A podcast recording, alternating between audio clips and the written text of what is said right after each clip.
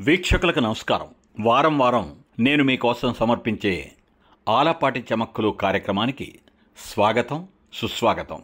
నూట ముప్పై నాలుగు ఎపిసోడ్లు పూర్తి చేసుకొని ఇవాళ నూట ముప్పై ఐదవ ఎపిసోడ్లోకి అడుగుపెట్టాం మనం.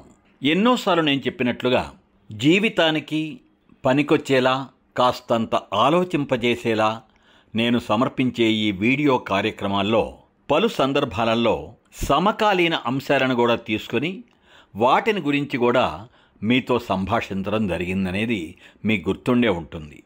అటువంటి ఓ సమకాలీన విషయం నిన్న అందరూ జరుపుకున్నటువంటి ప్రపంచ ఆహార దినోత్సవం.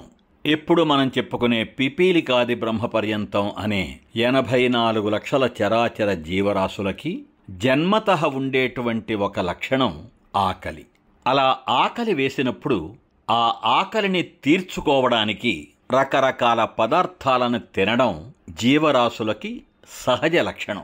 అయితే తక్కిన అంటే ఎనభై మూడు లక్షల తొంభై తొమ్మిది వేల తొమ్మిది వందల తొంభై తొమ్మిది జీవులకి ఉండనటువంటి ఒక ప్రత్యేకత ఈ సర్వోన్నత ప్రాణి అయినటువంటి మనిషికి ఉంటుంది. ఏమిటది? తక్కిన జీవులు ఆకలి వేసినప్పుడు మాత్రమే ఆహారం గ్రహిస్తాయి. ఈ గొప్ప ప్రాణి అయిన మనిషి ఉన్నాడే వీడు ఆకలేసినప్పుడు తింటాడు. అతిగా తింటాడు. రుచిగా ఉందని మరింత తింటాడు. తను మొహమాట పడుతూనో ఎవరైనా మొహమాట పెడితేనో మళ్ళీ తింటాడు. ఏదైనా ఒక వస్తువు దొరికినప్పుడు ఆహార పదార్థం దొరికినప్పుడు మళ్ళీ దొరుకుతుందో లేదోననేటువంటి దురాశతో ఇంకా తింటాడు. తేరగా వస్తే తింటాడు.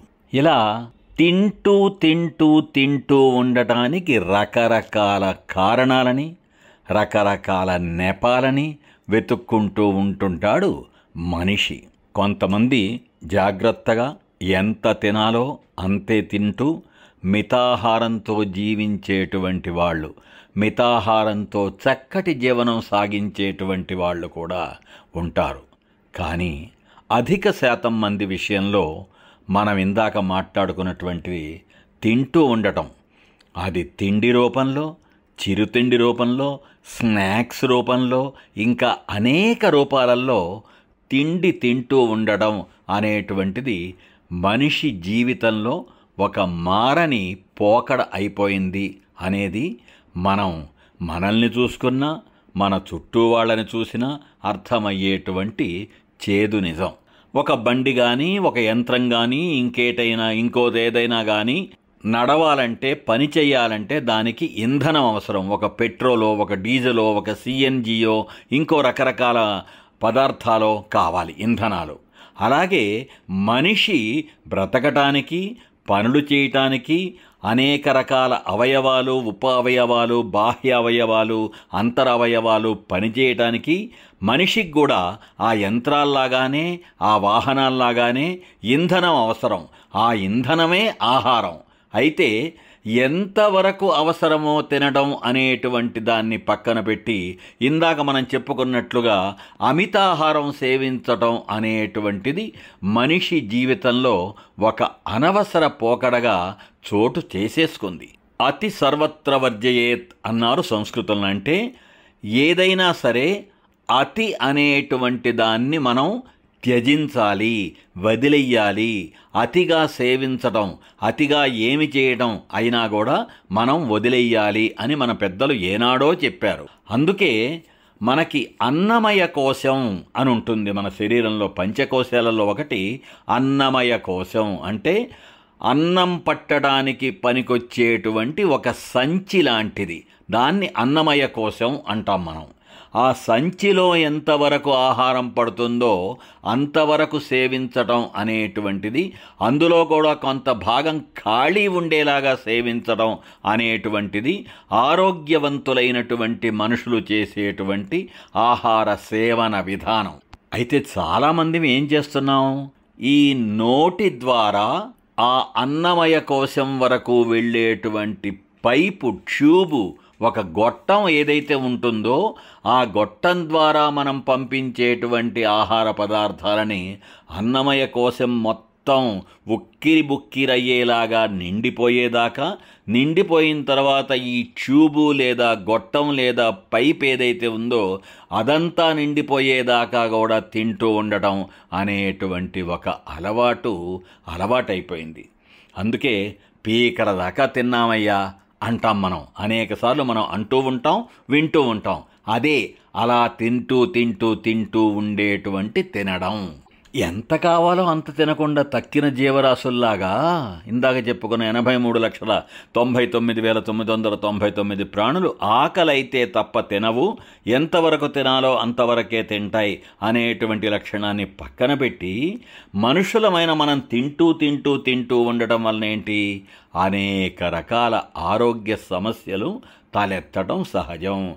దానికి మనం అరగడం లేదని దానికేదో ట్యాబ్లెట్లు మింగటం దానికేదో సిరప్పులు తాగటం దానికి ఇంకేవో రకరకాల పనులు చేయటం ఇవన్నీ కూడా అనవసరంగా అమితంగా ఆహారాన్ని గ్రహించటం వలన కలిగినటువంటి కార్యక్రమాల వలన మనం పడేటువంటి బాధల నుండి తాత్ తాత్కాలిక ఉపశమనం పొందటం కోసం మనం చేస్తున్న రకరకాల ఉపాయాలు చిట్కాలు పద్ధతులు పోపానాలు ఎంత తినాలో అంత తింటే సరిపోతుంది కదా. మితాహారం మితమైన ఆహారం సేవించవని మన పూర్వీకులు వేలాది సంవత్సరాల క్రితం మనకి చెప్పారు. అది గుర్తుంటే ఎంత బాగుంటుంది ప్రపంచ ఆహార దినోత్సవం సందర్భంగా ఆహారం గురించి ఆహార సేవనం గురించి ఏమి తినాలి ఎప్పుడు తినాలి ఎంత తినాలి ఎంతవరకు తిని ఆపేయాలి అనేటువంటి విషయాలన్నిటినీ ఆలోచించమని మనకి ఈ దినోత్సవం చెబుతుంది అనేది నా భావన. మనం పొద్దున్న లేచిన తర్వాత కాఫీనో టీనో ఇంకోటో సేవిస్తాం. ఆ తర్వాత బ్రేక్ఫాస్ట్ చేస్తాం. ఉదయం పూట అల్పాహారం అని. అయితే ఆ అల్పాహారం ఎంత అల్పంగా ఉంటుందా అధికంగా ఉంటుందా అనేది మనం ఆలోచించుకోవాలి. కాసేపు గ్యాప్ ఇచ్చిన తర్వాత మధ్యాహ్నం భోజనం. ఆ భోజనంలో స్క్వేర్ మీల్ అంటాం మనం. అంటే ఆ భోజనంలో అన్ని రకాలు. ఒక పచ్చడి ఒక కూర ఒక పప్పు ఒక పులుసు ఒక చారు ఒక పెరుగు ఇంకా మళ్ళీ వేపుడు ఇంకా మళ్ళీ ఇగురు ఇలా రకరకాల పదార్థాలన్నిటితో కలిపినటువంటి భోజనం మనం చేస్తాం.